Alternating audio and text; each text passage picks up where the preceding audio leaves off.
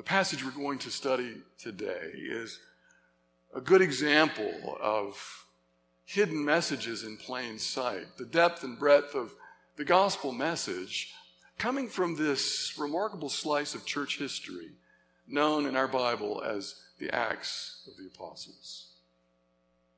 About three months ago, some of you are aware that the government of the United Kingdom, the British government, established a new position in their cabinet.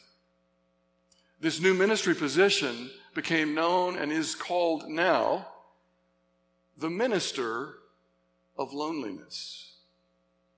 Now, some of you think that sounds sort of like a Monty Python movie or skit, those of you that remember Monty Python. And when I first heard about it, I actually thought it was a joke. But in fact, what the government of Great, Great Britain has recognized, and that many other Western governments and societies are beginning to come to grips with, is the crisis that we now are experiencing in our world today particularly in Western societies, and that is what they're calling the crisis of loneliness. That many of us increasingly are feeling isolated in our lives, partly due to social media, partly due to the way our, our jobs are beginning to expand, partly due to what the economy is, is doing, the, the, the, the matrix of, of a globalized economy that is becoming increasingly complex and confusing for many people, and the reality and tragedy of isolation and the resulting loneliness is at epidemic proportions. So the government of Great Britain has established a ministry of loneliness. For me, this is fascinating, and it's vitally important for the church of today to take seriously the world that we are a part of and the realities that confront us. Our scripture today from the eighth chapter of Acts involves two people. The first is named Philip, the second is unnamed, but the description of this individual is quite clear. We will look at both of them, starting with Philip. Some of you may recall that Philip doesn't just emerge out of the, the mist. He actually was one of the deacons chosen in the sixth chapter of Acts.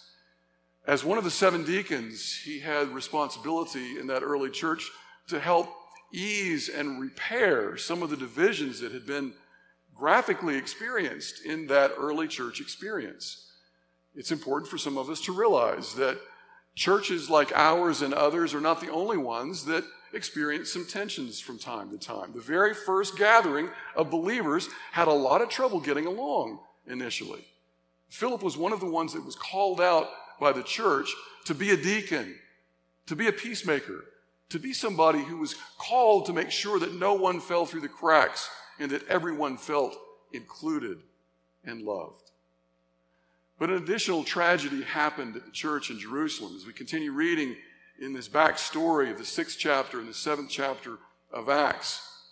A horrible persecution begins to take place, and people like Philip, who were considered in that time and place minorities because of the languages that they spoke, Philip was a Greek speaking Jewish person. And because of the prejudice that was weighed in upon those who were a little bit different, a horrible persecution takes place and Philip is one of the many, many, many people from that early church who become what we would call today refugees. Philip finds himself fleeing for his life, and if you know about refugees, there are many around our community today. They leave what they have with nothing but the clothes on their backs. Many of them scarred and traumatized from experiences that they're fleeing from. Philip was one of those people. If you read these two chapters, the sixth and seventh chapter of Acts, this is traumatic stuff. These are people who are not just being thrown in prison, they're being tortured and killed. Philip is running for his life.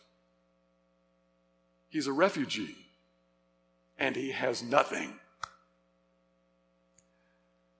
And the Spirit in the eighth chapter of Acts describes or calls upon Philip in this moment of trauma. Now, it's very interesting how this unfolds. This individual who has every reason to be bitter and frightened and angry listens to what the Holy Spirit has to say.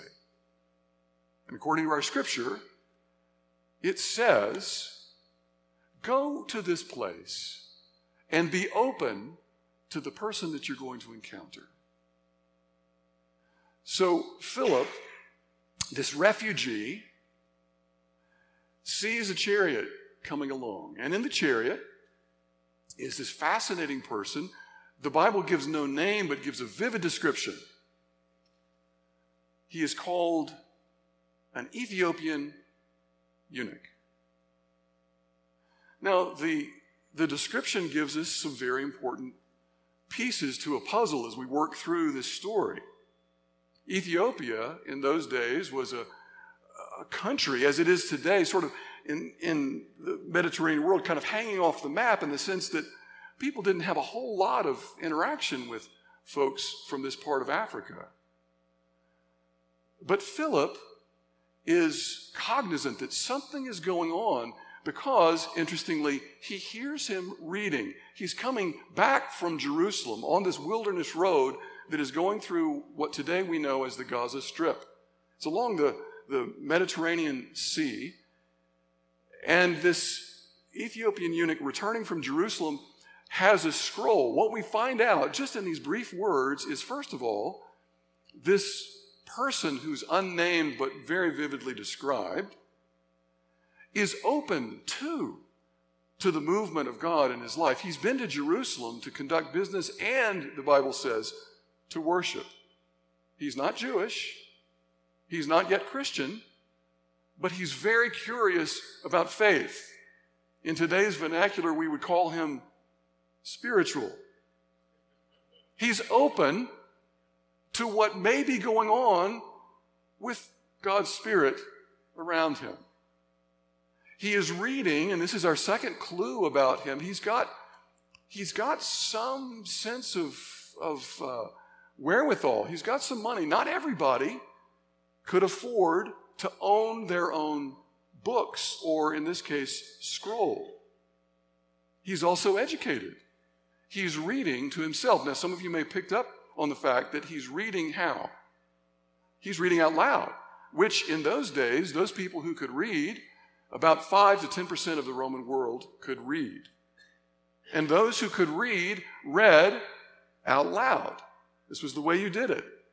It's very was then very unusual for someone to read silently.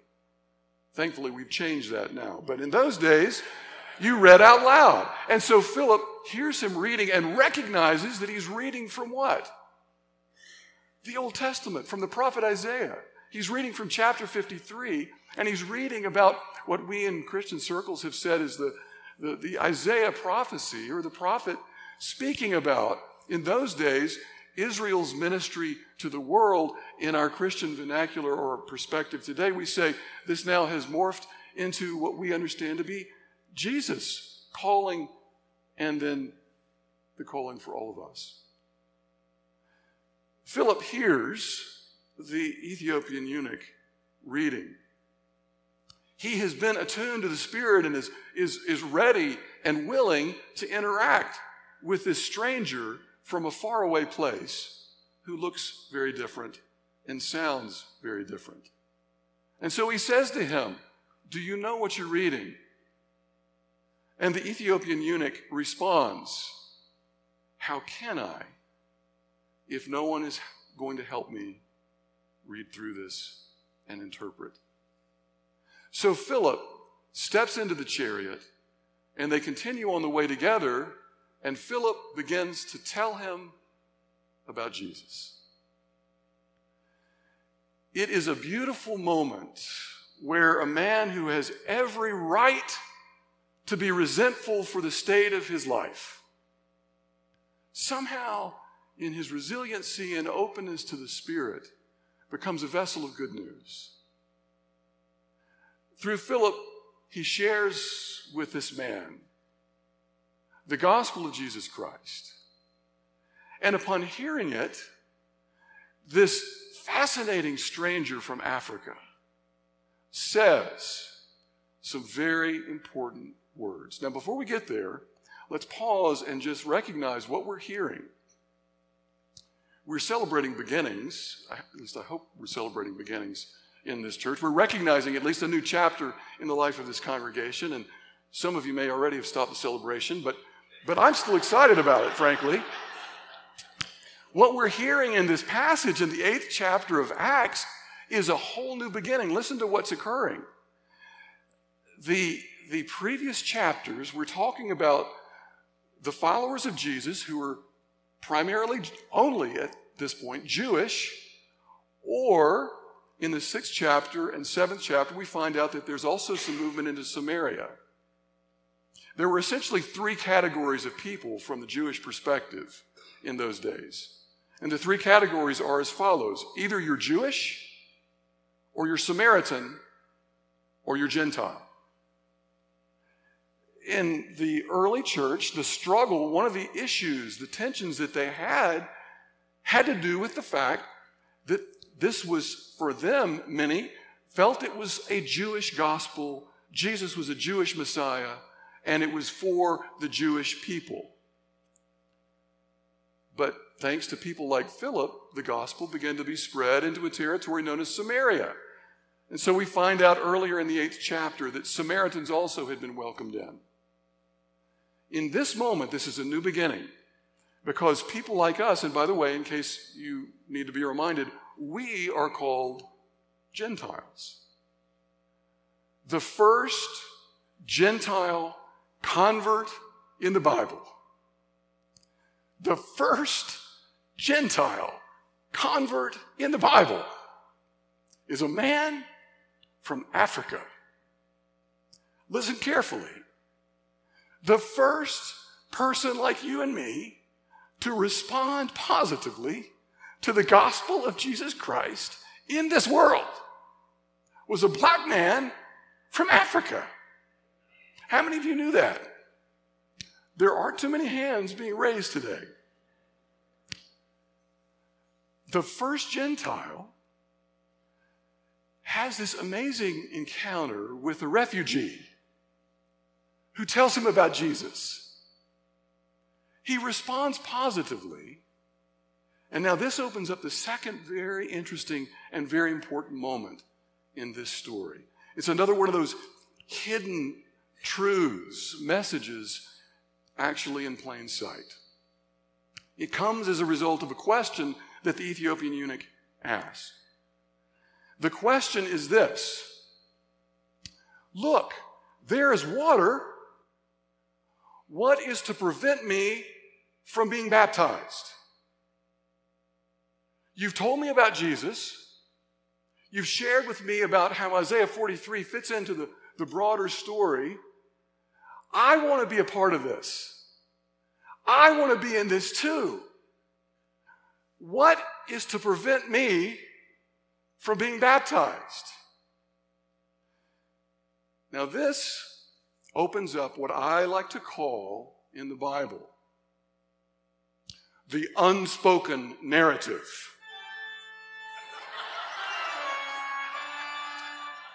It's a musical in three parts, starring Philip and the Ethiopian eunuch. Coming to a theater near you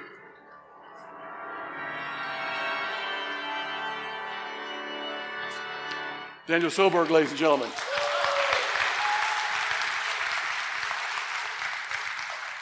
We thought about his wearing sunglasses for this, but then thought maybe that's a little too much. So he, here's the fascinating thing. The first part is the fact that the first Gentile convert is from Africa. But the second part, this unspoken narrative, really that Luke, the author of Acts, expects us to know assumes that we're going to be conversant with what lies behind this story. And what I think is the most poignant question in the Bible what is to prevent me from being baptized? And the answer is Deuteronomy 23 1. It says very clearly the eunuch is not to be allowed in the assembly of God. Listen carefully. In the Torah, the first five books of the Bible, Deuteronomy 23 1, it states very clearly, and by the way, it doesn't just say what I just said, it's longer, it's also R rated, and I invite you to read it on your own when you have a moment. We will not quote it here because of the controversial nature of the passage, but you're free to read it, boys and girls, and ask your parents about it later. Deuteronomy 23 1.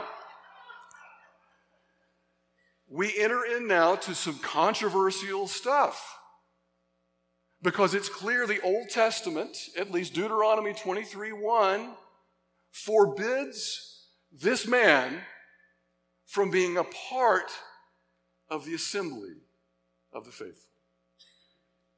What lurks behind then, what is the unspoken narrative, what Luke, the author of this Acts of the Apostles, expects us to know is that Philip is dealing with a very delicate situation. Philip, if he were being faithful to Torah, would say in response to this question You know, I've really enjoyed our conversation. I appreciate your enthusiasm. You are exceedingly passionate, and you know what? You're from a cool place. However, my Bible tells me that you are not allowed in my family of faith. I'm sorry. I wish I could let you in. But according to what my Bible says, you're not allowed. Have a nice day. Do you hear the dilemma Philip is confronted with? The question that he has been asked What is to prevent me from being baptized? The Ethiopian eunuch knows the scriptures too. Not only is he familiar with what it says, he knows how it feels to be over and over again told, You're a nice guy. We appreciate your passion, but you don't belong here. Sorry as I can be, but I'm just following what the Bible says. The beautiful thing about this passage is Philip doesn't say what you would expect him to say. In fact, what's even more beautiful is Philip doesn't say anything. What does he do? The way the scripture flows, I love this. The way the scripture flows the eunuch asks the question, What is to prevent me from being baptized?